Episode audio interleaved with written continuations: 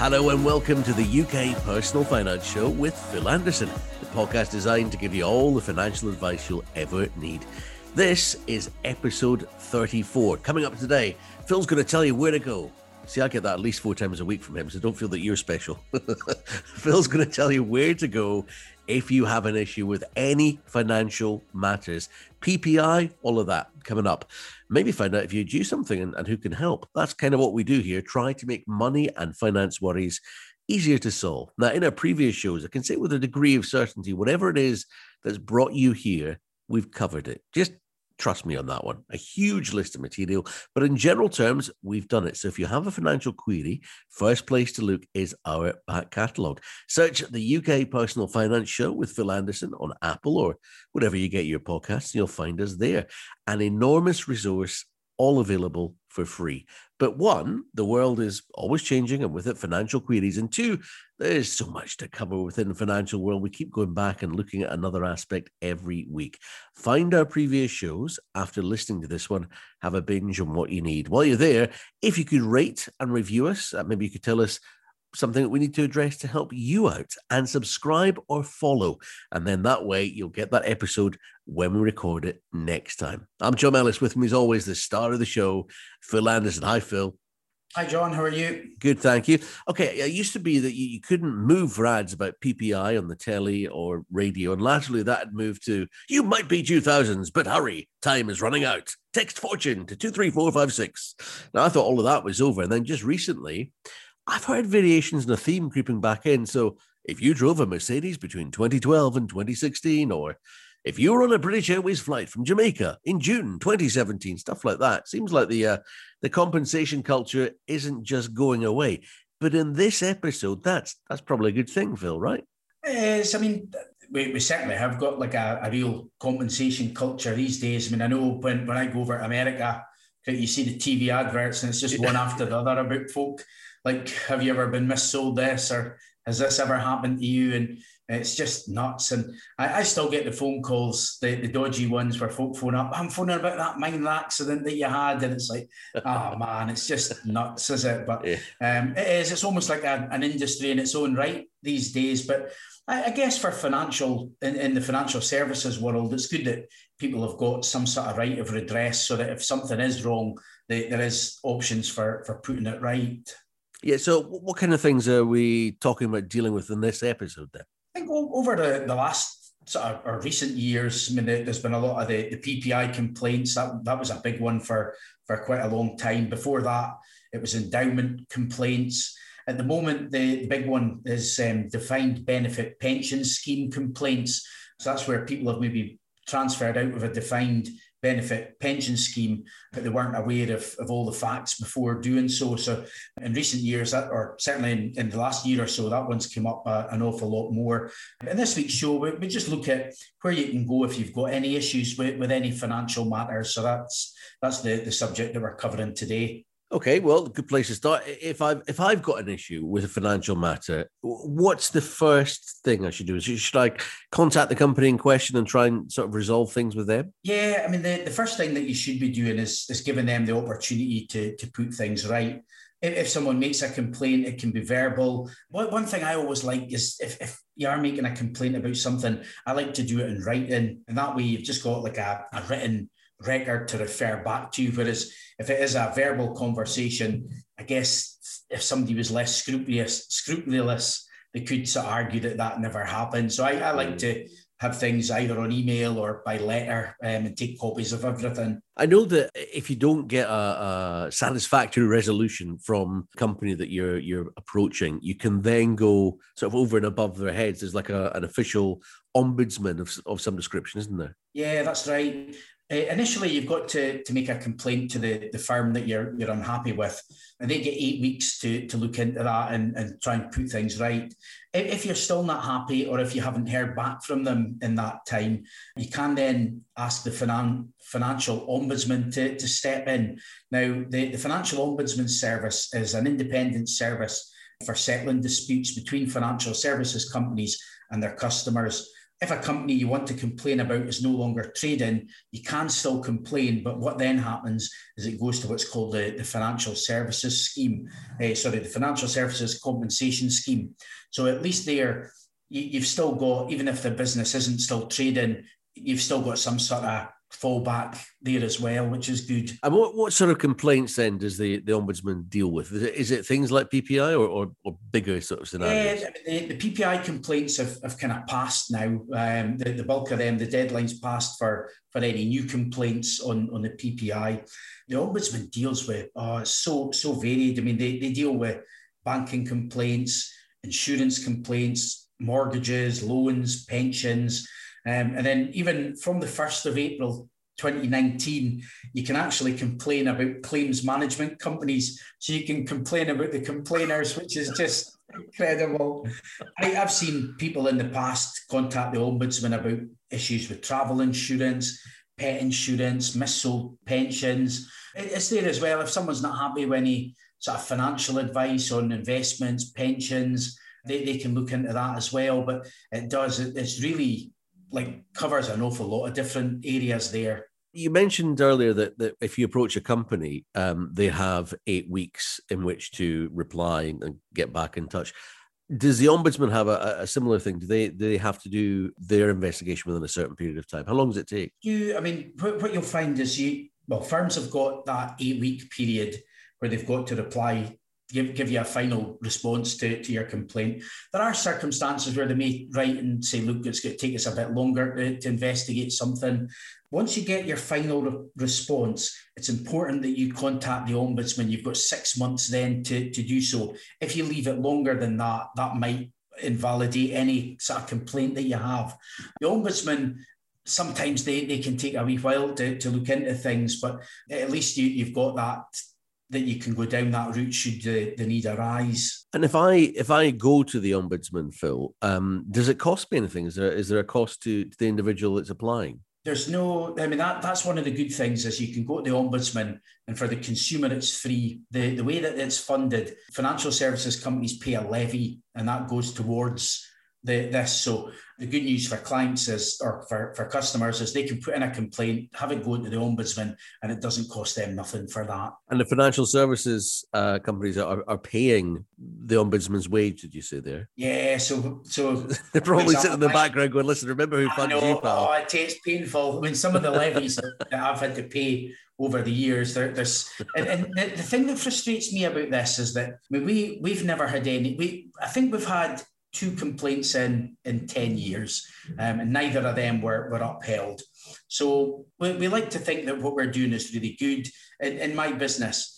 Now, the, the downside is that my business has then got to pay a levy every year to compensate all the, the kind of cowboys. We, we pay levies to for the Financial Ombudsman Service. We, we also pay levies to what's called the Financial Services Compensation Scheme. Now, these schemes are great for clients, and I, I'm glad they're there.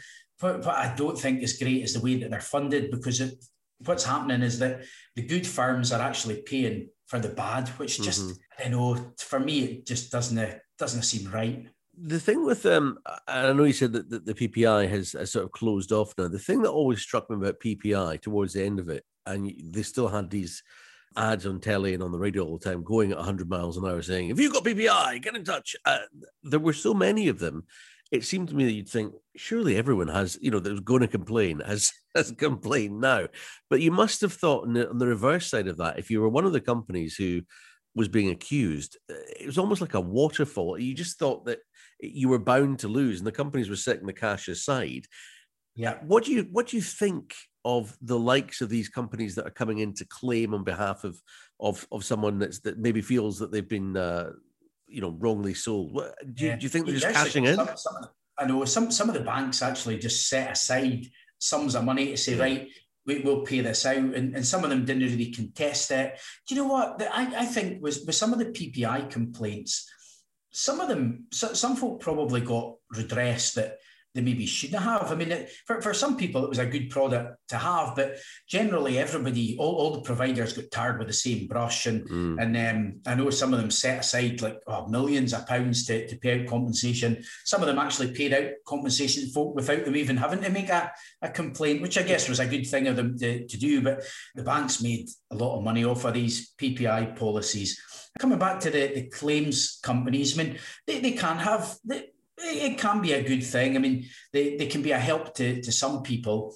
My biggest gripe with the, the complaints companies is some of them charge quite what I class as quite extortionate fees. I mean, maybe it's because I'm quite financial savvy that if it was myself, I would do it myself if I had a financial complaint. But um, I guess for some people, they're, they're a good place that they can go to discuss things and see if they have got a complaint. But it is you, you can go straight to the providers if you've you've got a mm-hmm. problem mm-hmm. with them. So generally, I would tend to encourage somebody to do that to, yeah. in in the first instance. Yeah, I was going to say you, you can uh, you don't have to use any um, sort of middle company, uh, but it does usually become a good bit more difficult, doesn't it? Yeah, they, they, there are things out there. I mean, like Citizens Advice is an organisation that can help with, with some things. It's maybe worth a call to, to them. You, have also got the Pension Advisory Service. So, again, these are organisations that are out there, but it doesn't cost anything to, to speak to them. And rather than going through maybe a claims management company, it might be best kind of speaking to some of these organizations in the, the first place because that potentially it could save you quite a bit. I mean, you, you tend to find the way the claims management companies work is they'll take a percentage of any compensation that you get. And cheapers, I've seen some folk lose half their money. And not only that, they, they often have VAT to pay on top. So I have seen occasions where people have kind of lost more than half of the, the compensation payout to, to pay for the claims companies. Mm hands up here. I have done this three times in my life where I believe I've been missold. On one occasion, I had a letter. I actually was going through old documents and I found this letter, and it, detailed the detailed the PPI that you'd be paying and why you'd be paying it. And I thought, I don't ever, I don't ever remember saying that I would agree to this. And it was just a document, I, and I sent it back to the company who provided it, uh, and they they just issued a check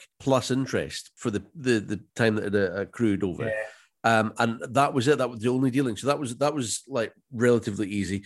There was one that I did with a, a, a firm who had fitted some furnishings, and they wouldn't let me. We paid it off over a period of time. They actually at the time wouldn't let me because I was self-employed buy the the product without taking out uh, payment protection insurance, even though I didn't want it, and that came back fairly easily. And the one that took a year was with a credit card company and I just sent letter after letter after letter until finally they buckled. And I managed to get money back from them as well. But it, it wasn't easy, I have to be honest. Uh, and I wasn't trying to cheat anybody. I was just going back for, for what I thought was was was right. Uh, but it isn't easy. So I suppose I mean it's it's it's um it swings and roundabouts, isn't it? You can use a claim company; it will make it easier, but you will lose money in the long run in terms of what you're paying back to them. that's it. Anything else that we should look out for, Phil? I, I would say, like one, one thing to be aware of is that if the ombudsman makes a decision and you're not happy with it, that's still not the, the final kind of nail in the coffin, so to speak, because you, you, theoretically you can still take things to court if you're unhappy with, with that. The, the good thing is that for the financial services companies, whatever the ombudsman rules, they've got to adhere to that. So, so again, that's good for, for the clients as well. If someone's got a complaint and they, they do go to the ombudsman, you can either phone the ombudsman um, or they do have a form on their website. The, the website for them, it's www.financial-ombudsman.org.uk. And on there, they, there is a form that you can submit should you want them to look into things. But like I said earlier, you've always got to give the the whoever you're complaining about, you've got to give them the opportunity to put things right in, in the first place. I mentioned earlier the PPI complaints deadline is is passed, so um, that's kind of gone now. So the, the the big one at the minute, or, or I mentioned earlier, defined benefit pensions is one that there's quite a number of complaints going in about just now. But I, I think what will come up in, in years to come is that there's a lot of financial advisory firms or, or financial advice firms charge people for ongoing advice.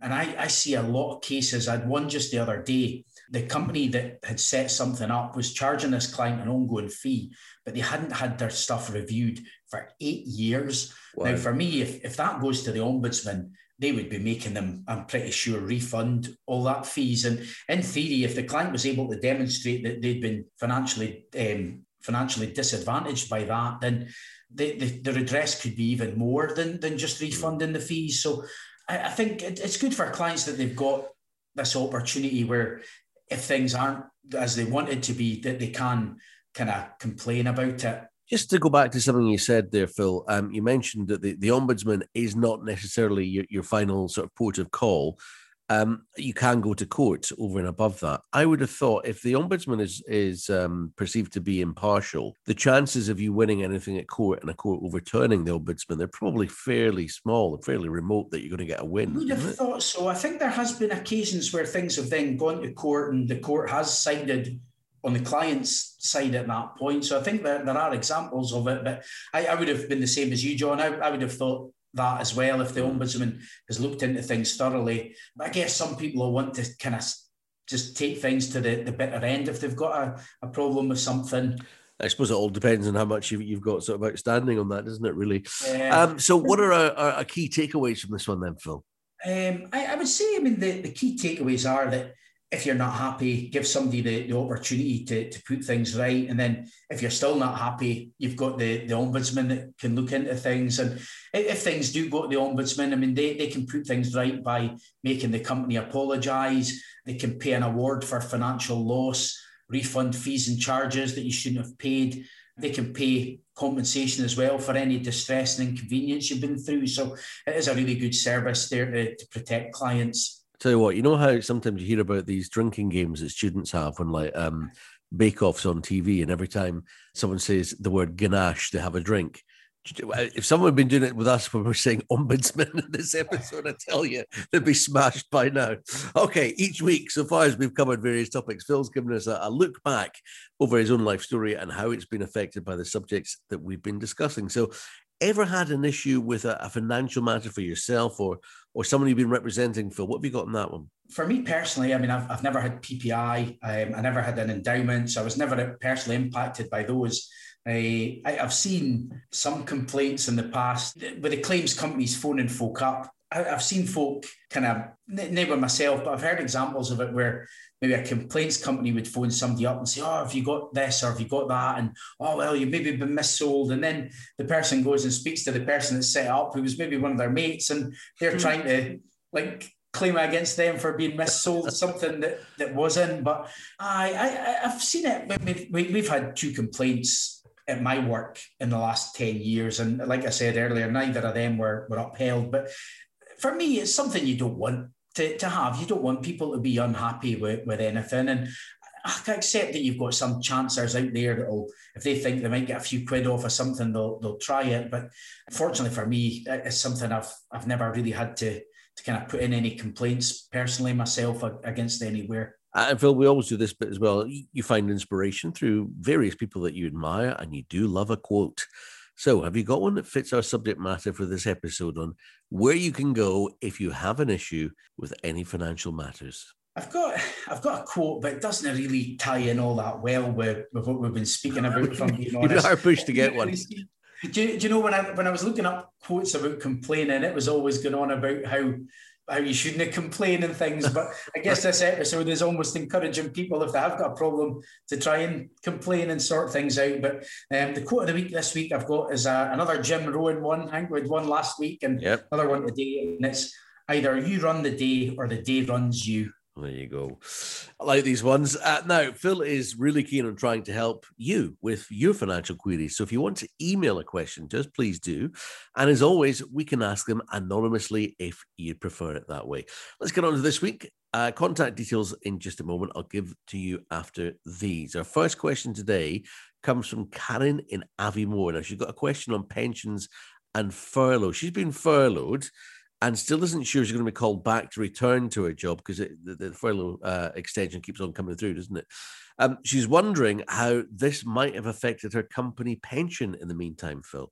It, it, may have impacted it slightly. I mean, if you're in a workplace pension, let, us give an example. So let's say she's on 80% of her wages. If that's the case, then she should still be getting 80% of her pension payments going in. Now, some people would say, oh, I can't really afford it, money's tight. So they may be inclined to, to maybe want to stop their pension payments. But what I would say is if someone can afford to keep their workplace pension going, I would because your employer contributes into it and also you're getting the tax relief on it. So if you can afford to keep paying into the pensions, then I, I would, but the amounts could be impacted because you're maybe on a, a lower percentage of your wage. Okay, and next is Stuart in Tain. Now, Stuart's got a question on property. He's wondering if there's a financial product which is readily available that would allow him to buy a commercial property now, but not pay the full monthly amount on the loan until he's able to trade uh, from that property and has more money coming in. At the moment, I, I'm not aware of anything. But that said, I, I've never dealt an awful lot with commercial loans in the past. I, I know years ago on, on residential mortgages, you used to get what was called low start mortgages. So they would start off that you would pay less or, or nothing at all for a period of time, and then it would go up over time. But as far as I know, I, I, don't know of anything like that just now. I know some of these, um, there was a few of these business interruption schemes for businesses where businesses could apply for a, a loan. There was one not long ago called CBILS Coronavirus Interruption Business Loan Scheme. That's finished now and it's, it's been replaced by, by something else. But the, the way that worked, and there was the, the government bounce back loan as well, the, the way that schemes worked was that you, you maybe didn't have to pay anything for the first year and then you started to make the payments thereafter. So that was to, to really give companies a bit of respite after the, the kind of upheaval they've had with the pandemic. But I guess with, with that type of loans, they were more for business recovery as opposed mm. to buying a, a new property. But I, at the minute, I'm not aware of anything in that um, line just now, I'm afraid would you say, uh, before you get in touch with the question, you might want to take a look at our back catalogue because we've covered a fair few topics in there and we might have touched on whatever it is that you're interested in. I'm John Ellis. Thank you for joining us today for the UK Personal Finance Show with Phil Anderson. Now, if you feel you need a helping hand with anything that we've been talking about or anything else of a monetary matter, find Phil for finance. Search Phil Anderson Financial Services online or on the Facebook page for the show, search Personal Finance with Phil Anderson. That's Personal Finance with Phil Anderson on Facebook. Phil's on Twitter and LinkedIn as well, or you can email him a question that he could answer on a future show. His address is phil at philandersonfinancial.co.uk. That's phil at philandersonfinancial.co.uk. Send him your question, and Phil could be answering that in an upcoming podcast. Like I say, please be assured we won't use your real name if that's what you would prefer. Remember, if you found this useful, please rate and recommend us, and please follow on Apple or whatever you get your podcast. Then you'll get us every week with the info you want when you need it. You get all the links you need on Phil's social media. Good luck with your money. Phil's doing his best to make that cash go further. We'll see you next time. Thanks for listening. Thanks, John.